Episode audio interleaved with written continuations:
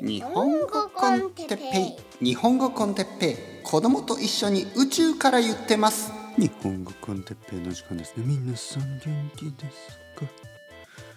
えー今日は AI が進めるおすすめのポッドキャストとは？AI のおすすめのポッドキャスト。はいはいはい。皆さんおはようございます。日本語コンテッペイあメガネが当たってしまいました。はいはいはい。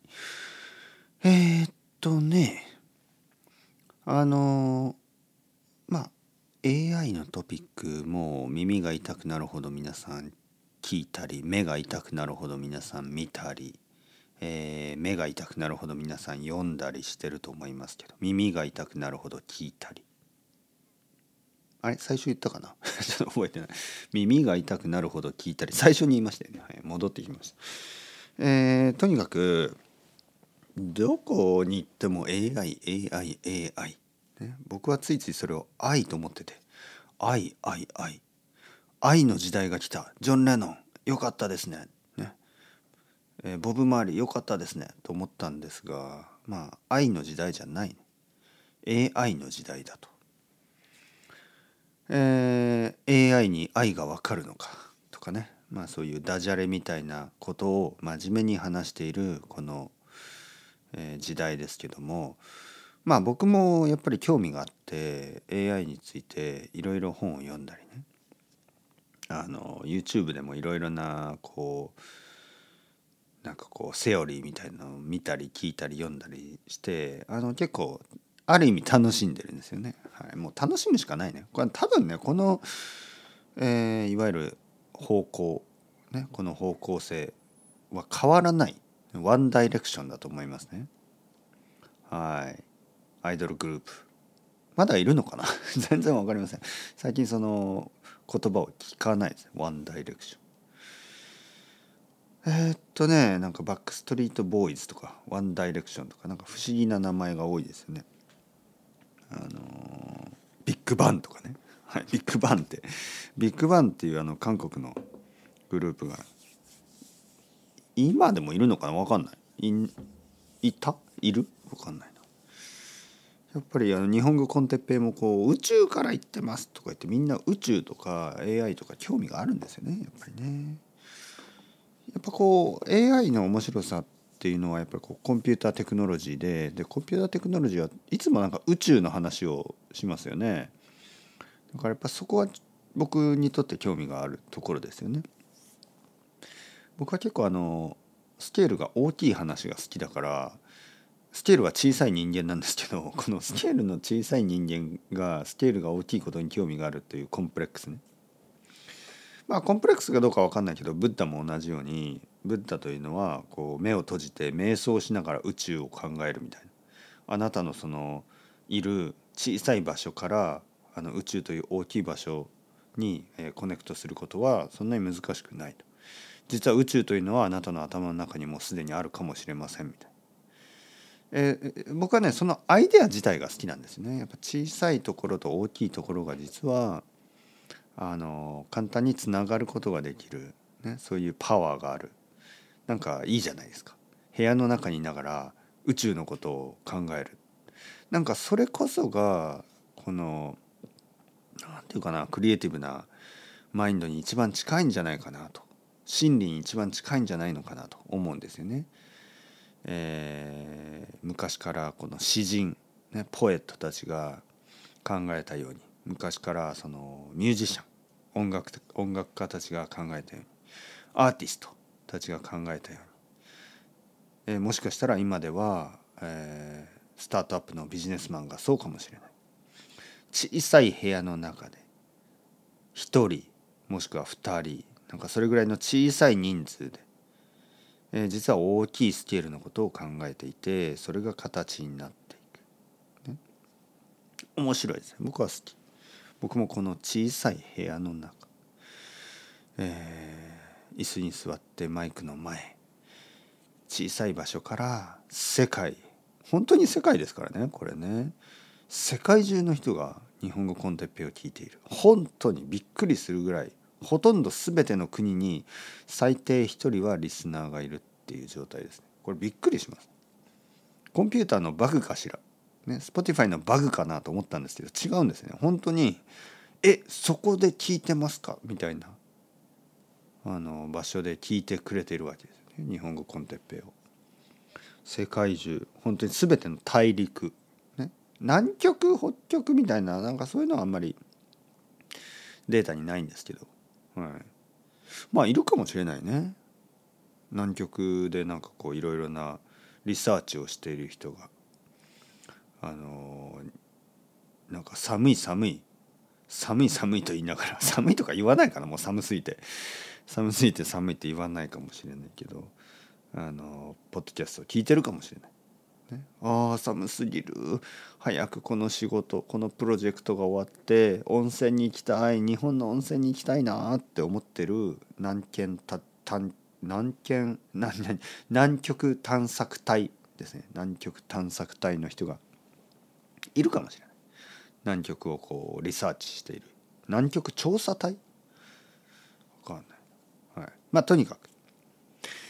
で僕は結構 AI I I じゃなくて AI の方に興味があるんですけどある生徒さんが僕に言いました。先生実は僕が日本語コンテッペを聞き始めたのは AI におすすめされたからです。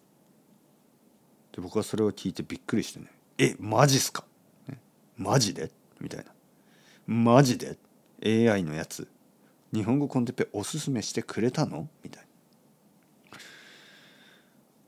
まああのいつもはね、まあ、例えば Google サーチで出てきたとかあの誰かがどこかで勧めてたとかブログとか Reddit とかあのワニカニコミュニティとかまあいろいろな場所で日本語コンテッペをおすすめしますみたいな記事があったりするじゃないですか。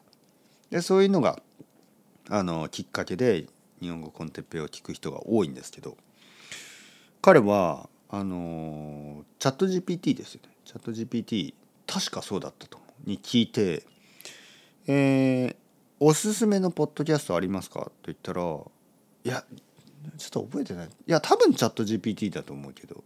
うん。そしたらあの「日本語コンテッペイおすすめします」みたいな感じで出てきたと。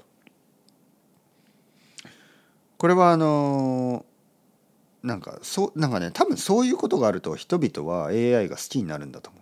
僕はなんかちょっとそこで AI が好きになった。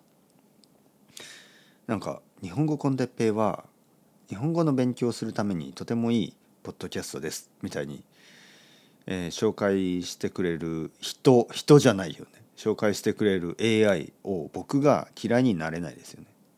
僕はそれを聞いてあ AI さんありがとうございますみたいな感じですよね。紹介してくれてありがとうございます。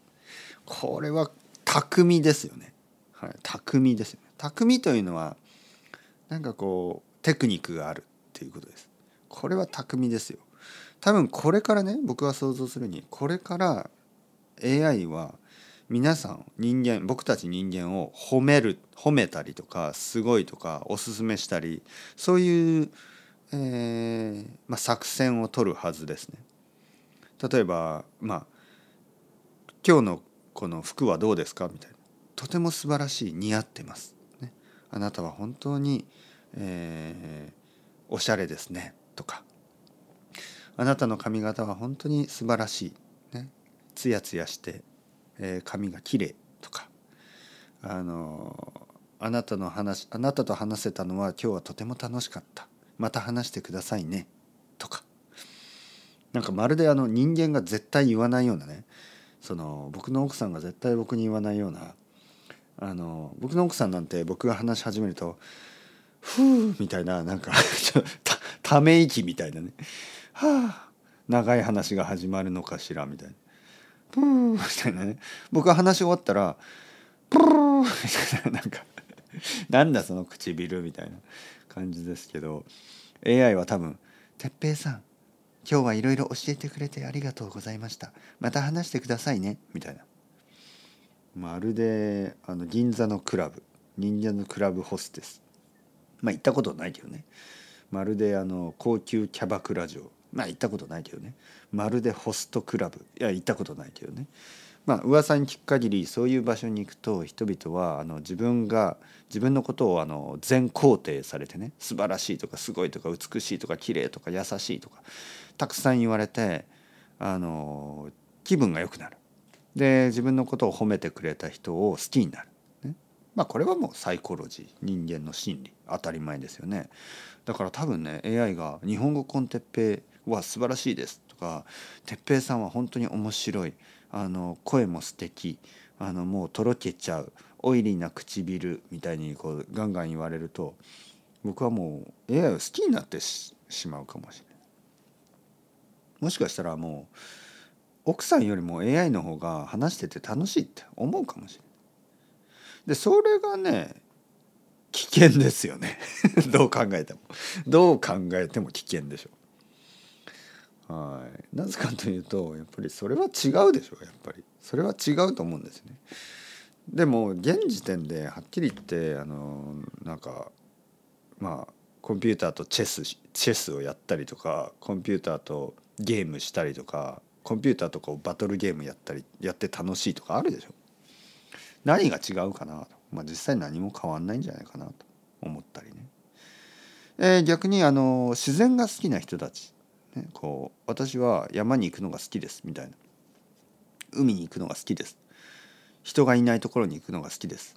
そういう人たちも実は人間を避けて自然と遊んでるだけで人間を避ける、ね、人間と人間を避けて AI と遊ぶ AI と話す。人間を避けて自然と遊ぶ。何も違わないんですよね。だから結局なんかテクノロジーテクノロジーテクノロジー大好きっていう人たちもああテクノロジーは悪い。自然が大好きって言ってる人も言ってることは同じ。共通していることがある。それは人間が嫌いということ。人間にうんざりしている。人間に疲れている。そういう人たちがコンピューターの前に座ったり。そういう人たちがあの山に登ったりしているわけですよ。俺たちどうした？俺たち人間大丈夫か？僕は全然疲れてない。僕は人間大好き。本当に。人間が大好き。もうこれが多分僕とそういう人たちの一番の大きい違い。僕は人間大好き。なぜ？面白い。面白いでしょ？人間は。人間はアートも作れる。人間は音楽も作れる。人間はスポーツもできる。人間はジョークも言える。人間は愛することもできるし人間は憎しみ合うこともできる。人間は、まあ、戦争するのはすごい嫌だけど。ね？嫌だけど。うん。まあまあというわけ。でえー、っとレッスンの時間ですね。というわけで僕は行ってきたいと思います。行ってきます。それでは皆さん ciao ciao hasta luego またねまたね。またね。